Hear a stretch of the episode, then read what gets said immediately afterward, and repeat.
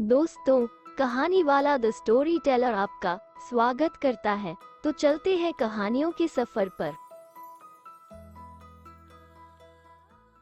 एक बार भगवान से उनका सेवक कहता है, भगवान आप एक जगह खड़े खड़े थक गए होंगे, एक दिन के लिए मैं आपकी जगह मूर्ति बनकर खड़ा हो जाता हूँ, आप मेरा रूप धारण कर घुमाओ। भगवान मान जाते हैं, लेकिन शर्त रखते हैं कि जो भी लोग प्रार्थना करने आए तुम बस उनकी प्रार्थना सुन लेना, कुछ बोलना नहीं। मैंने उन सभी के लिए योजना बनाकर रखी है। सेवक मान जाता है।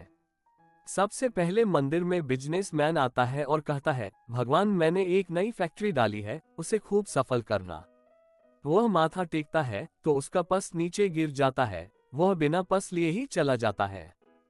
सेवक बेचैन हो जाता है, वह सोचता है कि रोककर उसे बताए कि उसका पस गिर गया, लेकिन शर्त की वजह से वह नहीं कह पाता।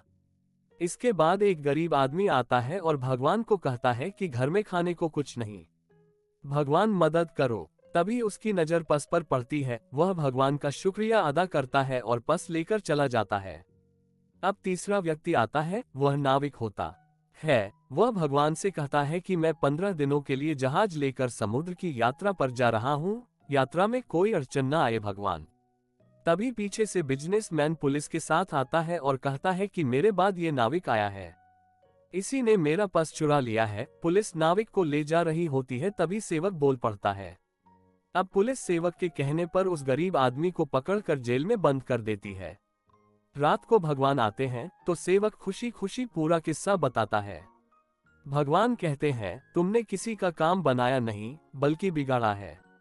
वह व्यापारी गलत धंधे करता है, अगर उसका पर्स गिर भी गया तो उसे फर्क नहीं पड़ता था, इससे उसके पाप ही कम होते, क्योंकि वह पर्स गरीब इंसान को मिला था।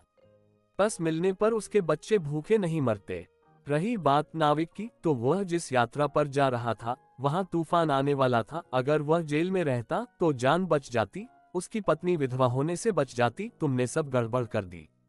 कई बार हमारी जीवन में भी ऐसी परेशानी आती है, जब हमें लगता है कि ये मेरे साथ ही क्यों हुआ, लेकिन इसके पीछे भगवान की योजना होती है।